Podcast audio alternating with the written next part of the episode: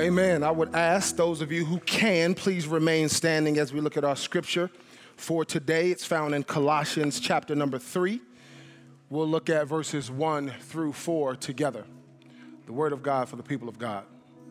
Since you have been raised to new life with Christ, set your sights on the realities of heaven, where Christ sits in the place of honor at God's right hand. Think about the things of heaven, not the things of earth.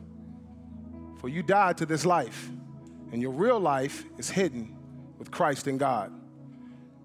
And when Christ, who is your life, is revealed to the whole world, you will share in all his glory. Thus ends the reading of God's word. You may be seated. Well, good morning, everybody. Happy Sunday. Happy Super Bowl Sunday. I pray that you all are doing well today. If you're new or newer with us, a special welcome to you. My name is Rodney. I'm the pastor here at our Matthews location. And today we are concluding our sermon series, Train Station.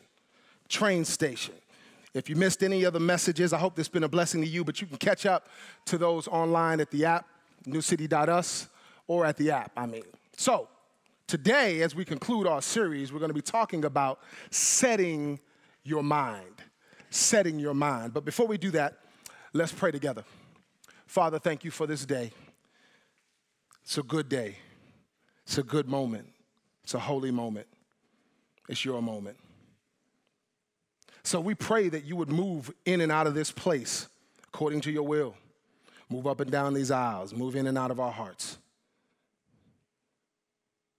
we declare that you are a sovereign God.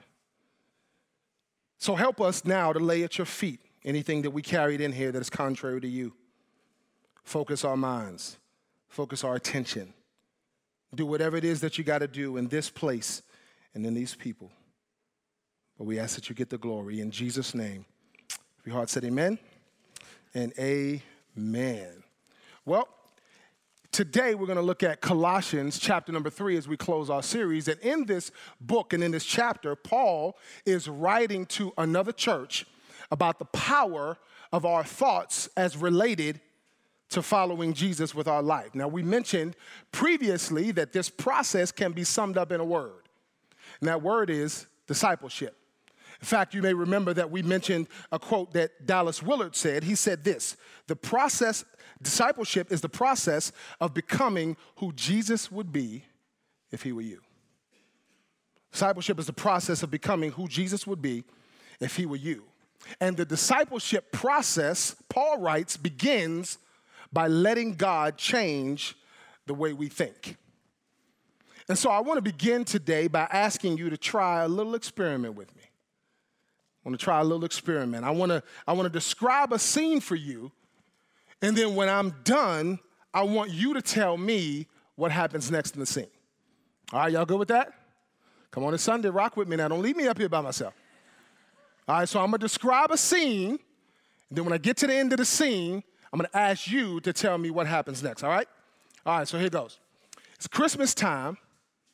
There's a family of four on a road trip. They're together in their minivan or whatever you want to put them in. They're riding together down a road. It's Christmas Eve. It's a cloudy day, and it's beginning to snow a little bit.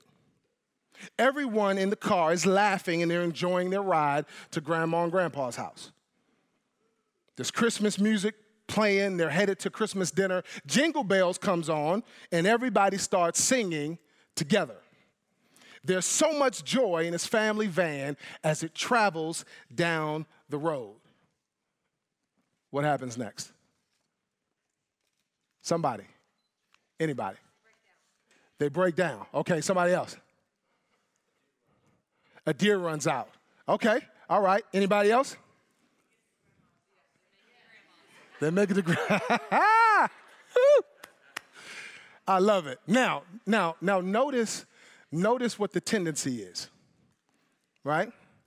Notice what the tendency is in our responses. Brene Brown, if you're familiar with her, she's a researcher and a storyteller. She talked about her research around this in a TED talk. She collected hundreds and hundreds of stories of people who responded to or think this way in their lives, and she referred to their responses as fatalistic. She referred to their responses as fatalistic. After hearing the same scene, her research showed that 60% of the people responded by saying they get in a car crash. 60%. Another 10 to 15% said something else horrible happens to the family. So if you're tracking, that's almost 80% of people had a negative scenario happening. What's my point?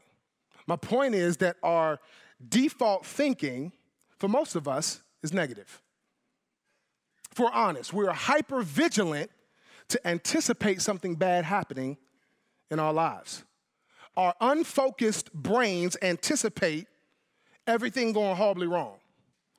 What most people did with that scenario. This is why it's important that we do not underestimate the impact of letting God renew our minds and the huge part that that plays in our overall discipleship or sanctification process. And so I want to spend a few moments here just, just by way of recap to bring those of you up to speed who may be joining us for the first time on what we've discussed so far in our train station series. First of all, you need to know that our train station series is all about the power of your brain.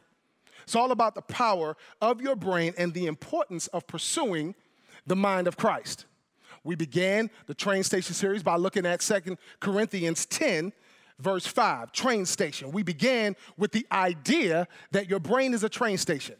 And every thought that you have, 50 to 70,000 a day, has a destination. Every thought has a destination. We talked about the fact that you and I have the mind of Christ. As believers, we have the mind of Christ, a beautiful mind that, when focused, can do unbelievable things for the kingdom of God.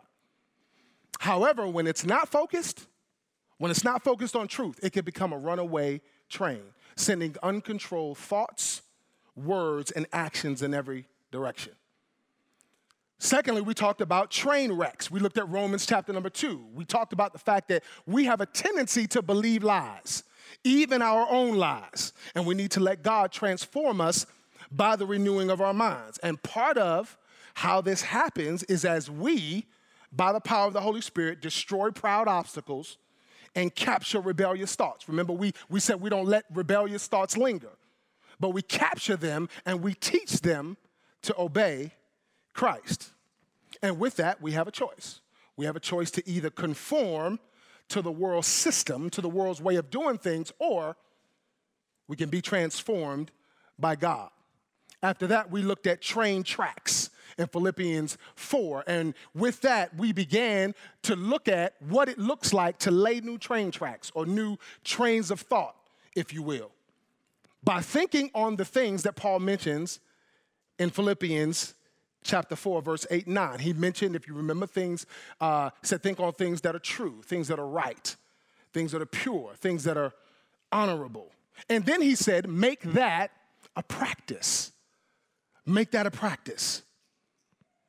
Two weeks ago, Pastor Nick taught us around the idea of train engines. If you were with us that day, he taught us around the idea of train engines. He said that there are two. One is the spirit of fear that is not of God, and he said that shows up in our lives looking like self preservation, looking inward, and covering. And then he said that the second one is the spirit of power, love, and of a sound mind, which has been given to us by God. We clearly see what that looks like in and through the life of Jesus. But I bought a picture of my friend Dilly uh, that can serve as a good reminder of what the power, spirit of power, love, and a sound mind looks like. So when you find yourself in a temptation, I want you to think of our friend Dilly that has a shirt on that says exactly that. For God has not given us a spirit of fear, but of power and of love and of a sound mind, freely given to you and I. Freely given to you and I by the power of God. So last week we looked at new train stations. If you were here, uh, Pastor Dale walked us through Genesis 1 26. We were reminded that we were made, created in the image of God. Created in the image of God. And by new train stations, we mean God's original intent. He talked about what it means to be a new creation in Christ. And so today, as I close out our series, I want to talk about destinations. Destinations. This is important because when we talked about every thought having a destination, we need to pay attention to where those thoughts are taking us. And so, again, your mind is a train station, and every thought has a destination. We talked about the fact that thoughts become what? Feelings, right? Feelings become words, words, actions, actions, habit, habit, a lifestyle, and then a lifestyle, a destination. So I want you to think about this for a moment. If we have bad habits that we can't control, and many of us do, we have bad habits that we can't control, that means that we have a mind problem. It means we have a mind problem because actions originate in our thinking, right? Many of us, myself included at times, we assume that we can just break our bad habits by doing different things. And while that certainly has its place, the truth is, if there's no change to how we think, then there can be no lasting change in how we live. And so we're being challenged to think about what we think about. Being challenged to think about what we think about. If every one of our thoughts has a destination and it's taking us somewhere, the question is where is it taking us? Where is it taking us?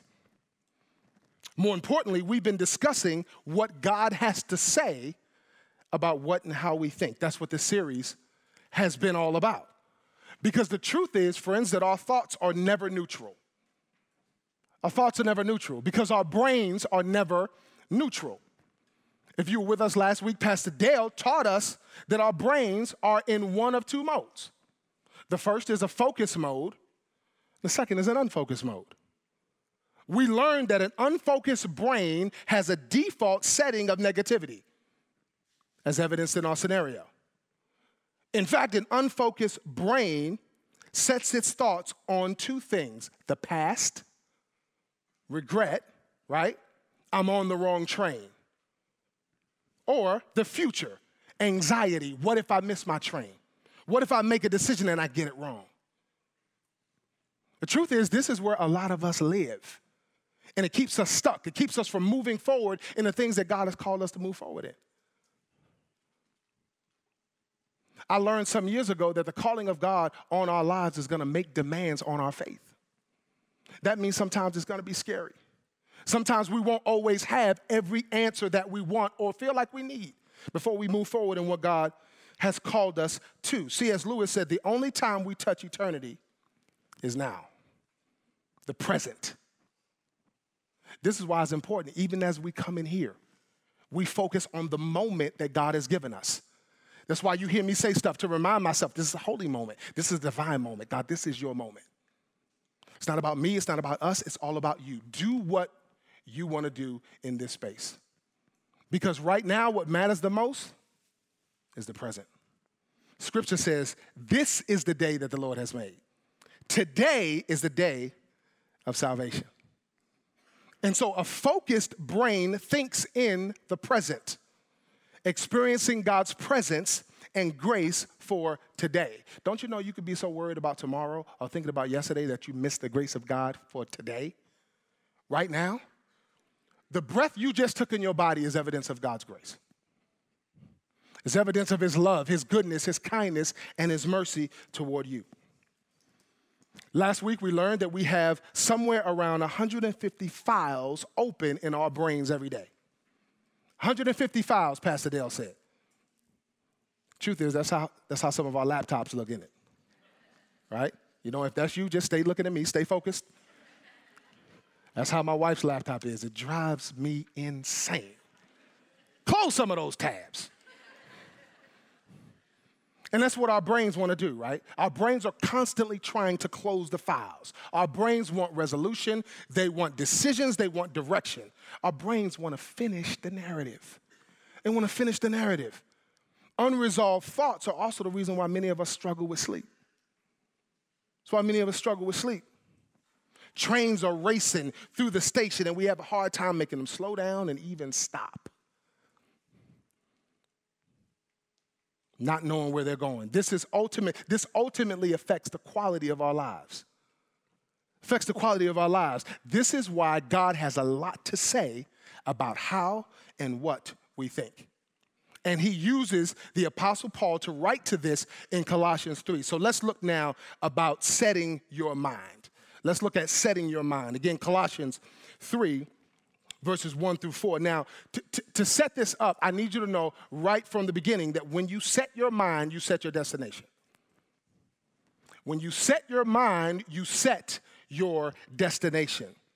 The problem for many of us is we look at the destination of other people and we compare our destination to theirs. We compare. But what we don't see is the journey that brought them to where they are. What we don't see is the moments back at the train station for them that put their life on that particular set of tracks. We tend to compare our entire story to one chapter of somebody else's story. And what happens as a result is we deal with guilt, shame, inadequacy, insecurities, all because we compared our destination to somebody else. For some of us, we'd rather hop on somebody else's train than do the work to retrain our brains towards godliness, towards the things that God has for us as an individual. I had to learn years ago that what God is calling me to may look different than anything I've ever seen. And that I have to give God permission to be sovereign in my life. I got to give him permission to take me wherever it is he wants to take me. The, the, the challenge with that is, is it means I got to trust him. And it's the same challenge for us. But when we do that, when we trust God, when we, when, when we do that, rather, when we don't trust God, we forfeit the expression. We forfeit the expression of our own uniqueness that God wants to use to bless people. So we've got to get back to the train station and set our minds. I remember going through this many years ago as a young preacher. God would give me stuff that I thought was funny. In my preparation, I said, God, what if they don't laugh? What if it don't hit? What if it don't land? God said, That's not what it's about. I want you to be free in what I've called you to do. And God wants you to be the same way. But there's always a cost, cost associated with that, right? There's always a cost associated with freedom. There's a cost associated with being vulnerable. And for me in this place, I've, I've gotten comfortable with being vulnerable in this setting. I've gotten comfortable with it. I've set my mind towards trusting God in this space that could be a very fearful, very dark, and a very ugly place to stand. When you got to look in the eyes of people and wonder what they're thinking about what you're saying. This is why God is calling us to set our minds on certain things so we don't get distracted by other things. So in verse number one of Colossians chapter three, Paul says, Set your sights. In other words, where are you going? Where are you going? Now remember, every temptation is a temptation to not trust God. Every temptation that you and I face is a temptation to not trust God. But notice here where he tells us to set our sights. He says, Set your sights on the realities of heaven and not on the realities of this broken world. We can end the message right here. He said, Set your sights on the realities of heaven, not on the realities of this broken world. Here's why this is critically important for us because you and I have a tendency to rehearse or relive, set our sights on our past traumatic experiences. We have a tendency to do that. You can tell somebody 90 things you think is great and one thing you think is bad, and they harbor on the one thing. This is what we have a tendency to do. So the truth is that the things that people have done that hurt or disappoint us, they're a part of our reality, right? Yes, yes, what you went through was rough. No, maybe you didn't deserve to go through what you went through. But I came to remind you that we serve a living and a loving God that not only sees our pain, he's standing with us. And through the Apostle Paul, he's challenging us to not let what they did or what happened to us be our focus. His hope in his heart is that we would focus on what happened to him and what he did for us and what he says about us. Because it's that focus, it's that focus that will help us, as Pastor Dale's book says, to live every day like it's a new day. Every day like it's a new day. So he says, set your sights on the realities of heaven. Then in verse number two, he starts it off by saying, Think about. Think about. He says, Think about the things of heaven, not the things of earth. I'm sure many of you have heard the old expression that says, Don't be so heavenly minded that you'll know what? Earthly good. Don't be so heavenly minded that you're no earthly good. Here's the truth if we're not heavenly minded, we're not capable of earthly good. At least not the way God intended. Not the way God intended. It's not that we are to never think about the things of the earth, right? It's not that we're, ne- we're never to think about those things, but rather that the things of the earth shouldn't dominate the way we think, shouldn't dominate our thought process. Because whatever dominates how we think determines how, the way we live. Whatever dominates how we think, it determines the way that we live. A good way to think about this would be to think about your everyday life here on earth. Think about your everyday life here on earth through the filter of God's word, through the filter of God's kingdom perspective. What does God think about what I'm thinking about? What does God think about what I just said? What does God think about how my behavior has been lately? Look at your life through the filter of God's word. So he says, set your sights on the realities of heaven. Then he follows it up and says, think about the things of heaven, not the things on the earth. Then he talks about in verses three and four our real life. I love this. He talks about our real life. He says in verse three, For you died to this life, and your real life is hidden with Christ in God. And when Christ, who is your life, is revealed to the whole world, you will share in all his glory. He starts it off by saying, For you died to this life. What life is he talking about? Our worldly life, right? Our life apart from Christ. He said, You died to that. You died to that. So, why do we try to continue to resurrect something that's already dead? We wonder why reality TV is so popular.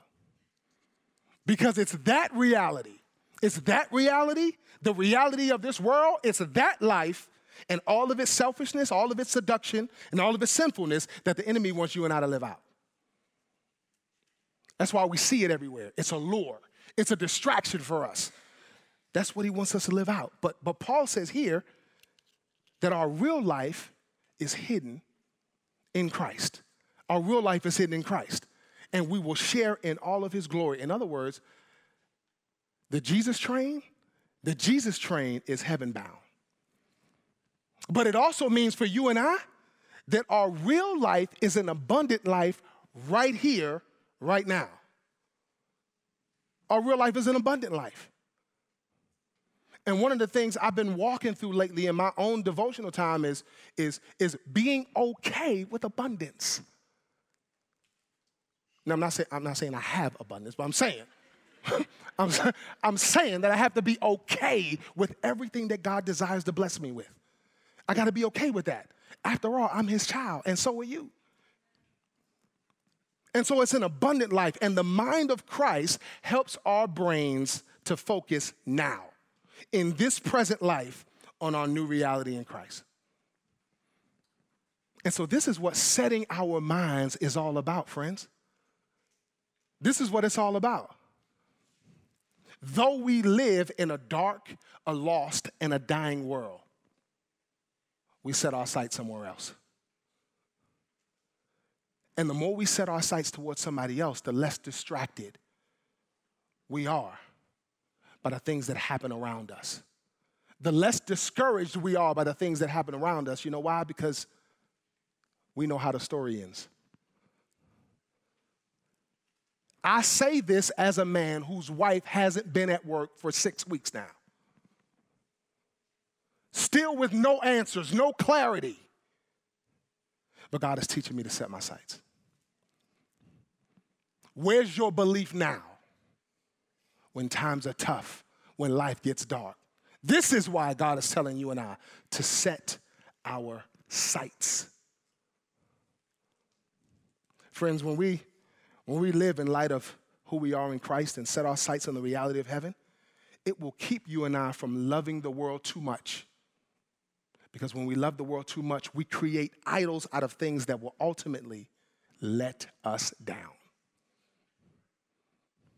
When we live in light of who we are in Christ and we set our sights on the realities of heaven, it motivates and empowers us to stand firm in the face of temptation. When we live in light of who we are in Christ and set our sights on the realities of heaven, we'll be more ready and more willing to tell others of the hope that we have in King Jesus. This is why what happens in here is critically important. You need to know your brain is the train station.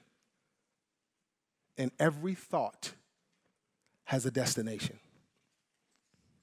Here's what I'm learning God loves you, and His good and His perfect plan for us includes the renewing of our minds that we, that we might know the God of peace is with us, that we might experience the peace of God in us, and that we'll also learn to know God's good and perfect will for us. That's my hope for myself, that's my hope for you. When we learn to allow God to disciple us between our ears, when we set our sights I believe that we'll experience a joy that will be unhindered by any problem, any scheme, or any tactic of the enemy. Amen? Amen. To God be the glory. What better way for you and I to set our minds than to remember King Jesus? Communion is part of the way that you and I get to do that together. It's way we get to do that together. So, if you are a Christ follower in the room today, whether you call New City your home or not, I want to invite you to partake in communion with us here in just a few moments. And if you're not, I want to encourage you that maybe this is a good opportunity to, to think about that. To think about what a next step your relationship with Christ could be like. If you have any questions around any of that, if our staff team would love to help you process and, and think through that. Maybe you're here today and, and you're a Christ follower and just not in the space to partake today. I get it. And if that's you, you can still come forward at the appropriate time. I ask that you simply cross your arms like this. And we'll say a quick blessing over your life. But for those of you that do come forward, when you come, you'll simply grab a piece of bread, dip it in the juice. You can partake on the way back to your seat. All of the elements that we have are gluten free. We also have the prepackaged elements for those of you who would prefer that as well. But the scripture says that the first thing we ought to do is we ought to examine ourselves so that we don't eat or drink or partake unworthily. And so I want us to take just a few minutes to do that right now, to pause for a moment of reflection and examination.